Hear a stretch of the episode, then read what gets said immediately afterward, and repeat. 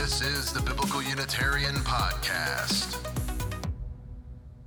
Good morning and welcome to the Biblical Unitarian Podcast, the podcast that aims to start conversations about the oneness and unity of God and about the humanity of Jesus. This is episode 229 entitled Jesus' Sonship Announced at His Baptism. And my name is Dustin Smith. As always, I will be your host. Now, in our previous episode, we demonstrated that the New Testament authors looked at the birth of Jesus, that is, the moment when Jesus came into existence, and these authors described Jesus' birth as the birth of a son. Now, since God is the father of Jesus, Naturally, Jesus is the Son of God, Son of God by birth. However, attributing sonship to Jesus in light of his coming into existence at his birth is not the only way that New Testament authors used Son of God language. In this week's episode, we will explore in detail another way that the New Testament authors portrayed Jesus' sonship, looking specifically at his baptism and the voice from heaven that authoritatively announces that Jesus is God's Son. So here's some questions I would like to explore in this particular episode. First, why is the baptism of Jesus the first notable deed attributed to his ministry in all four of our New Testament gospel accounts. Second, is the announcement of Jesus' sonship a minor event in the Gospels? Or is it something at which readers and the crowds are supposed to take a serious look? Number three, what is the purpose of the Spirit of God that anoints Jesus for his mission and messianic role? And lastly, how does the Gospel of John portray the baptism of Jesus in a unique way when compared to the three synoptic Gospels? Let's find out on this week's episode of the Biblical Unitarian Podcast. Our first point today is looking at Mark's account of Jesus' baptism. Now, I'm beginning by looking at Mark instead of Matthew because most scholars have concluded that Mark is actually the earliest gospel, and Matthew used Mark as a source in order to write Matthew's account. So I'm starting with the earliest gospel, which is Mark, and then we'll go to Matthew and Luke. It could be argued that they're both written around the same time, and John is understood by most scholars as being the latest of the four Gospels written. So that'll be the order in which we look at these particular accounts of Jesus' baptism. This is not to suggest that one is better than the other or that the earlier account is more authentic than the later accounts. It's just to try to look at these things from a historical perspective. So, Mark's account of Jesus' baptism is in Mark chapter 1, and it's covered in three verses. I'm going to start in Mark 1, verse 9. In those days, Jesus came from Nazareth in Galilee and was baptized by John in the Jordan. Immediately coming up out of the water, he saw the heavens opening and the Spirit like a dove descending upon him. And a voice came out of the heavens. You are my beloved Son. In you I am well pleased. It's Mark chapter 1, verses 9 through 11.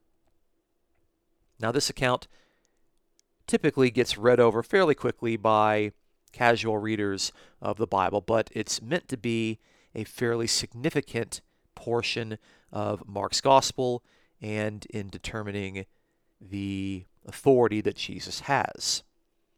So the voice from heaven announces that Jesus is my son, my beloved son.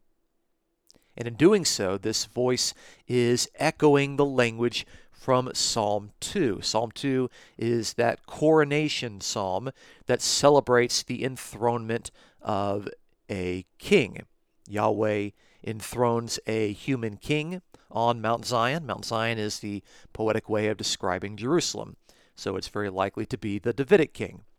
So in Psalm 2, verses 6 through 7, it says, As for me, I have installed my king upon Zion, my holy mountain. I will surely tell the decree of the Lord. He said to me, You are my son. Today I have begotten you. So in Psalm 2, we have the installation of the king on Zion, and that is the day that God has, quote unquote, begotten a son. And the announcement there is that you are my son. So the enthronement of a king, or the coronation of a king, the installation of a king, is described with language of God becoming the father of this king, and this king receiving the title son. Son of whom? Well, Son of God. So in Psalm 2 7, the announcement that you are my son, this is the receiving of the title Son of God that clearly refers to the king, to the Israelite king.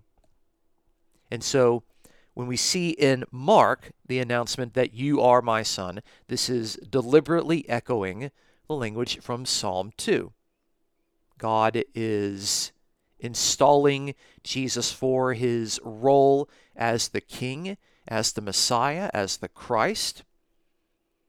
He is being anointed for his ministry and that anointing is coming through this anointing service, which is a baptism, but of course it's also the reception of the Spirit.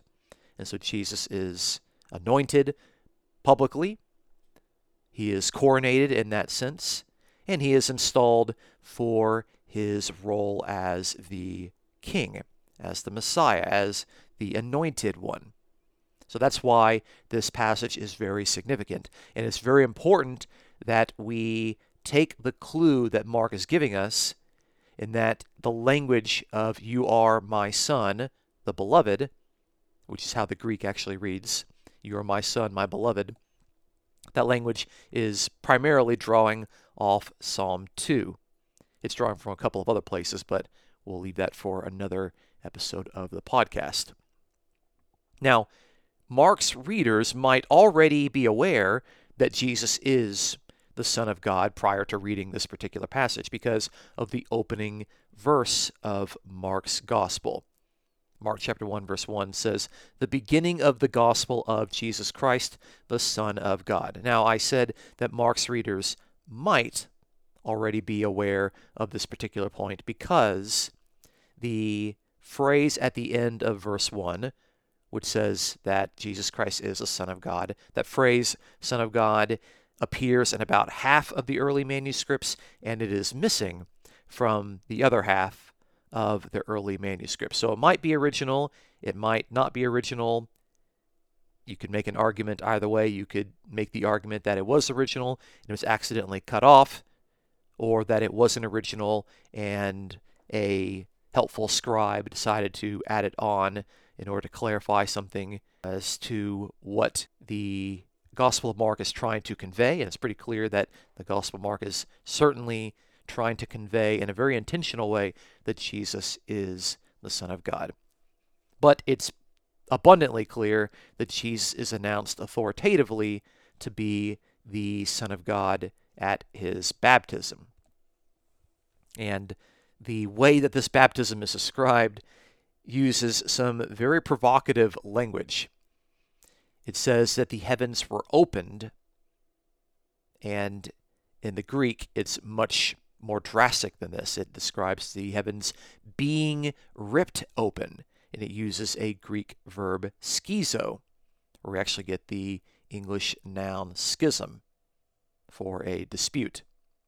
And the only other occurrence in the Gospel of Mark where this verb schizo appears is in Mark 15, verse 38, where at the death of Jesus on the cross, within the Jerusalem temple, the veil to the temple is ripped, using that verb schizo, which of course indicates that God is the one that ripped it, and that indicates that something which has been closed is now abundantly open. And that is the impression that we get here in the baptism account. We can see that the heavens were being ripped open. It's this powerful apocalyptic image that God is disclosing himself in this powerful way to authorize Jesus for his messianic mission, to publicly indicate that Jesus is now anointed to be the Son of God, that is, to be the Christ. Now, you might get the impression from reading Mark's account that Jesus is the only person who saw this. It says in Mark 1:10 that he saw the heavens opening and the Spirit like a dove descending upon him. You could read that as if only Jesus is the person who saw this. Well, obviously, the author here knew about it and was able to read about it, but we get the impression as we continue to read through the Gospel of Mark that Mark assumes that the crowds should be aware that this took place. So, when Jesus in Mark chapter 11 rides into Jerusalem in the final week of his earthly ministry, Jesus refers back to this episode to where John baptized him. And listen to this particular account because it indicates that those who witnessed this particular fact that John had baptized Jesus and Jesus received the apparently open and clear as day announcement from God that he is God's son, that is, he is the Messiah, the Christ, then that, of course, indicates the sort of authority that Jesus has to do all of these interesting things in the temple. So look at this account here in Mark chapter 11, starting in verse 27. They came again to Jerusalem, and as he was walking in the temple, the chief priests and the scribes and the elders came to him and began saying to him, By what authority are you doing these things? Or, who gave you this authority to do these things? Note there that the issue regards the authority that Jesus has and the identity of the person who gave Jesus this authority. Now, readers, we already know that Jesus has authority because he really is the Messiah. He's the Christ. And who gave him that authority? Well, God gave him that authority because the voice of God was heard from heaven that announced that Jesus is God's Son. And look at how Jesus responds to this. Verse 29. Jesus said to them, I will ask you one question, and you answer me. Then I will tell you by what authority I do these things. Was the baptism of John from heaven or from men? Answer me. They began reasoning among themselves, saying, If we say from heaven, he will say, Then why did you not believe him? But shall we say, From men? They were afraid of the people, for everyone considered John to have been a real prophet. Answering Jesus, they said, We do not know. And Jesus said to them, Nor will I tell you what authority I do these things. It's Mark 11, verses 27 through 33. And hopefully you caught the connection that Mark is trying to make. Jesus is wanting to answer their question about the authority, but he does it in a roundabout way. He does it by asking about the baptism of John. Did John have the authority of God to perform these baptisms? Was he an authentic prophet? Was John's baptism from heaven? Meaning, was John authoritatively sent by God?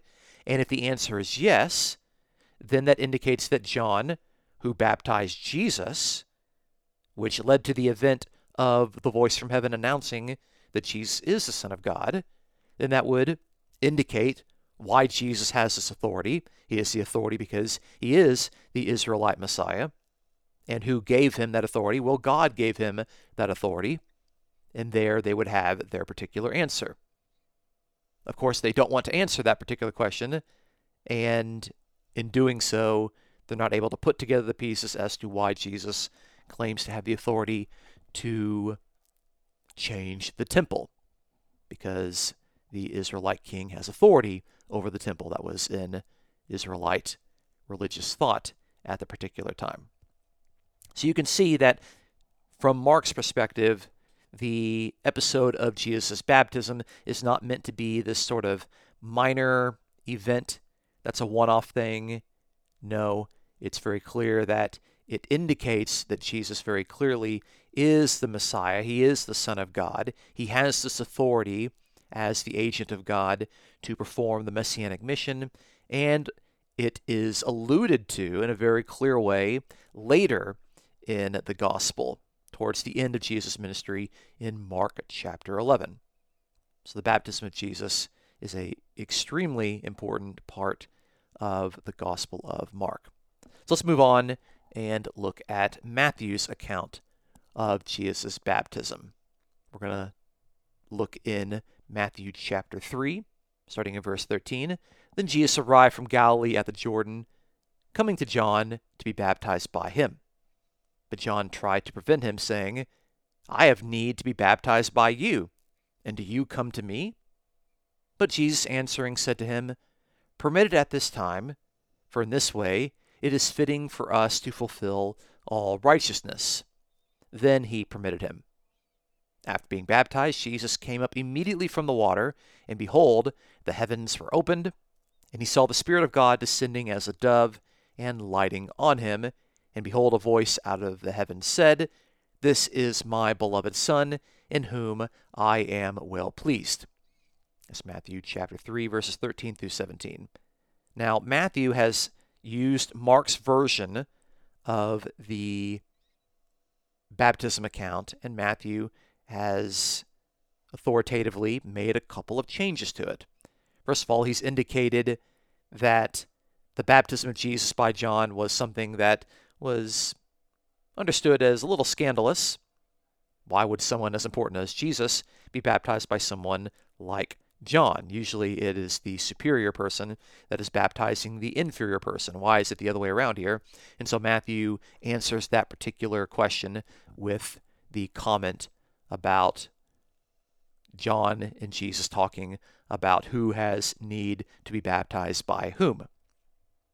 We also note in Matthew's account that the language that was used by Mark to where Jesus seemed to be the only person that saw the heavens opening, that sort of language has been shifted to indicate that this was a very public event, to not give the wrong impression. I don't think that Mark wanted the readers to get the impression that only Jesus is the person that saw this because when Jesus spoke in Mark chapter 11 to the scribes and the elders, he seemed to indicate that John's baptism of Jesus and what happened afterwards was something that was understood by the crowds.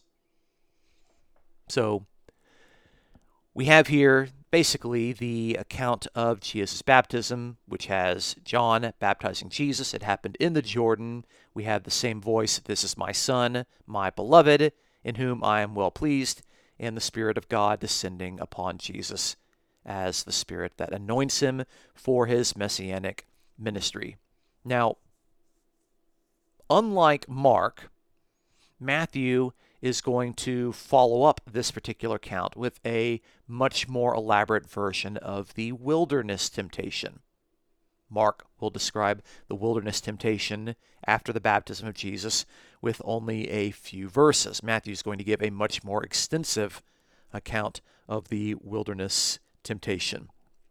And in doing so, we actually see that the title, Son of God, is called into question from the very first trial. And so we have, in the ordering of Matthew's Gospel, we have the baptism of Jesus, and immediately afterwards, we have the temptation of Jesus.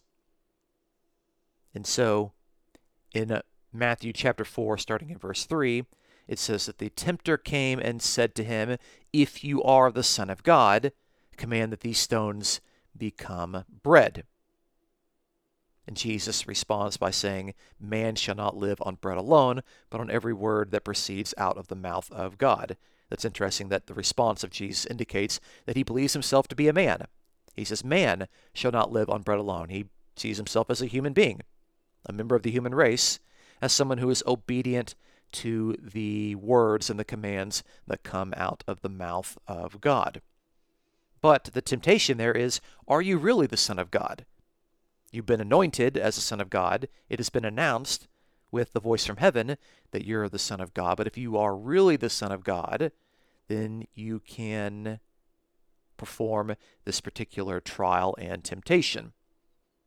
And this temptation regarding if you are really the Son of God continues in Matthew 4, verse 10, where the tempter said to him, If you are the Son of God, throw yourself down from this pinnacle of the temple, which is on top of the holy city.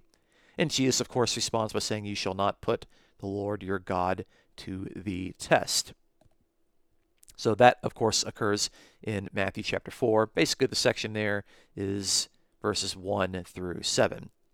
So it seems that the announcement of Jesus being the Son of God is something that Matthew wants his readers to understand is extremely important, and it comes under extreme scrutiny and testing right after the event takes place.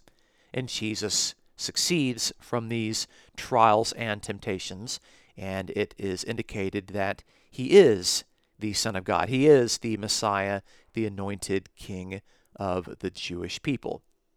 Now, this is not the only temptation that Matthew is going to include. There's actually a final temptation at the end of Matthew's gospel when Jesus is on the cross. And this account is actually not in Mark's gospel, but it is in Matthew's gospel. So in Matthew 27, starting in verse 39, it says that those who were passing by were hurling abuse at him, at Jesus, wagging their heads and saying, You who are going to destroy the temple and rebuild it in three days, save yourself. If you are the Son of God, come down from the cross. It's Matthew 27, verses 39 through 40. And it's that language, if you are the Son of God, which repeats the language of the temptations from earlier in Matthew chapter 4. So the temptation there is that, hey, if you really do have authority as the Son of God, as the Messiah over the temple, then, of course, you'll have the authority to come down from this crucifixion. So from Matthew's perspective, Jesus is anointed as the Son of God, and that language of Son of God is called into question in the various accounts of his temptation, both in the wilderness and at the cross. Matthew uses a lot of the same accounts of Jesus being described as the Son of God as Mark does. I'm not going to look at all those for the sake of time but it indicates that just like Mark, Matthew is placing the baptism of Jesus, for the voice from heaven announces that Jesus is anointed with the title Son of God, and this is meant to be an authoritative announcement of the role and the messianic authority that Jesus has. And this, of course, is meant to be foundational for the ministry of Jesus. It's what launches his ministry, his baptism, and his anointing. Let's move to our third point, which is Luke's account of Jesus' baptism. Luke's account is recorded in two verses Luke chapter 3, verses 21 through 22, which says, Now when all the people were baptized, Jesus was also baptized. And while he was praying, heaven was opened, and the Holy Spirit descended upon him in bodily form like a dove.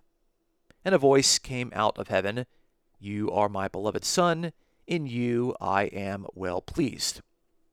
So, very similar language to what we see in Matthew and Mark. In fact, when you look at Matthew, Mark, and Luke, the language of the Spirit uh, slightly changes. It goes from the Spirit to the Holy Spirit to the Spirit of God. Those all effectively mean the same thing. It's just stylistic variation.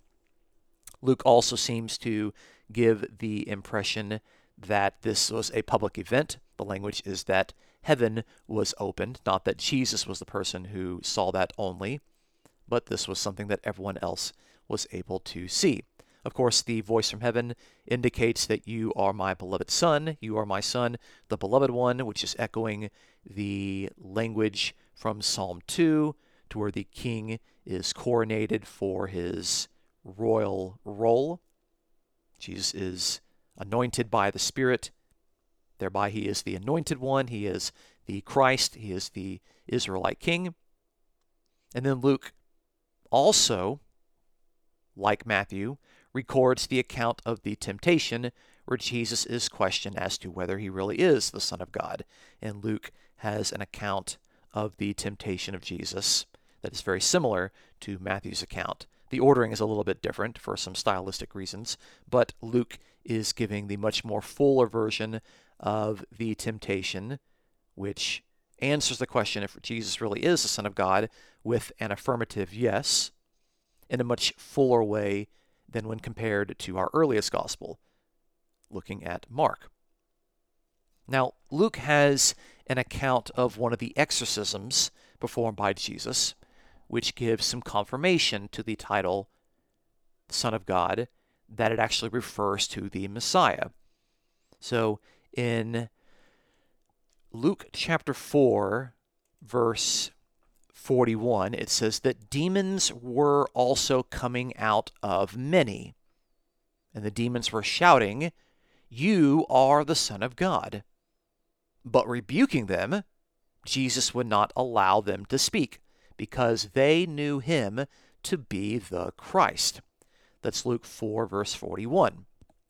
So, what we can see is that the demons, these supernatural entities, as they're being exorcised, as they're coming out of the many people, these demons are announcing their intelligent recognition that Jesus is the Son of God. This is not something that most people are willing to admit at this particular point in the narrative of the Gospel of Luke, but the demons understand this theological point. But Jesus does not want this to be public knowledge just yet. So Jesus rebukes them specifically because they knew him to be the Christ.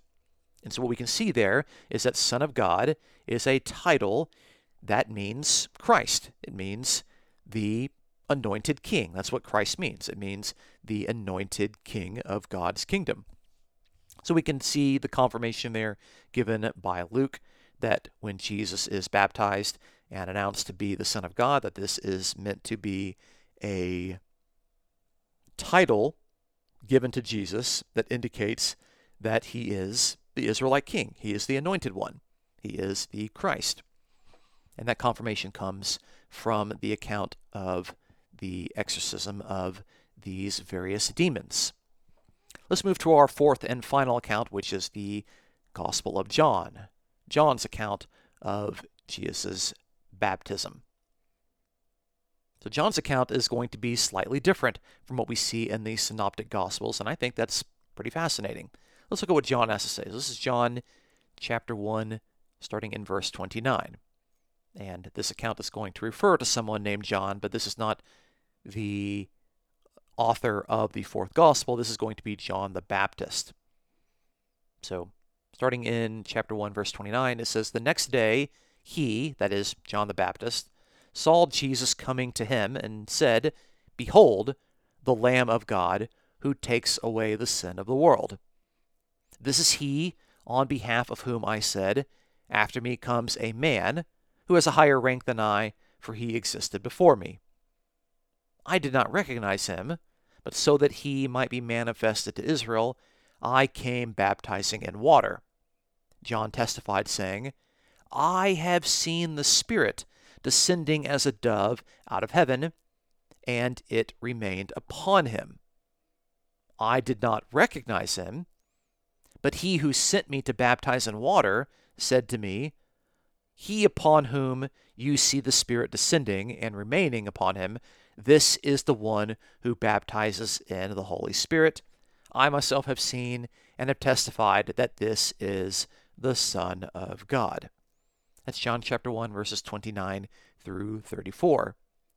So this is a very interesting account. John is telling the readers, this is John the Baptist, is announcing and saying to the readers that as he has baptized Jesus, that he is the one that witnessed the Spirit descending out of heaven and remaining upon Jesus. And the one who sent John, that's God, God the Father, the only true God, the one who sent John said that this particular person upon whom the Spirit descends, this is the one that is going to be baptizing in Holy Spirit. And then John is the one in the fourth gospel that testifies that Jesus is the Son of God. So it's a little bit different from what we see in Matthew, Mark, and Luke. In Matthew, Mark, and Luke, it is God Himself who announces from the opened heavens that Jesus is the Son of God. And here we have the authoritatively commissioned prophet, John the Baptist, who baptized Jesus. God indicates to John the Baptist that Jesus is this messianic person, and John is the one who is able to give the authoritative announcement that Jesus is the Son of God. So in Matthew, Mark, and Luke, the voice comes from heaven, and in the Gospel of John, that voice from heaven tells John the Baptist, and John the Baptist is the one that says that Jesus is the Son of God. So it's a little bit different. It's much more stylized in the Gospel of John. And there are a lot of other interesting things in this passage that we can spend the time talking about, but unfortunately, we are running out of time for today's episode. But the key point here is that the beginning of the Gospel of John, the beginning of the ministry of Jesus, indicates, just like Matthew, Mark, and Luke, that Jesus was baptized. John is the one that baptized Jesus. The Spirit came down and anointed Jesus for his messianic role, and Jesus is authoritatively announced and given the title that he is the Son of God. And the Son of God, of course, refers to the Messiah, refers to the Israelite king. And John, of course, makes clear something that readers should very clearly see is that Jesus, the one here who is baptized, is a man. He's a human being. John, who has been authoritatively sent by God, authoritatively says that Jesus is a man in John chapter 1 verse 30. This man has a higher rank than I. Jesus is a highly authorized and highly empowered human being, a member of the human race.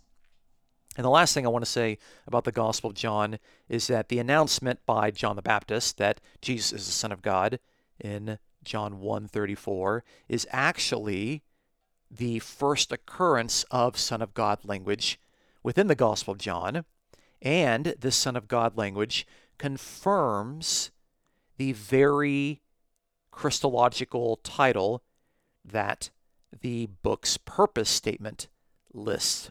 So the Gospel of John has a purpose statement. It's not at the beginning of the Gospel of John, it's at the very end.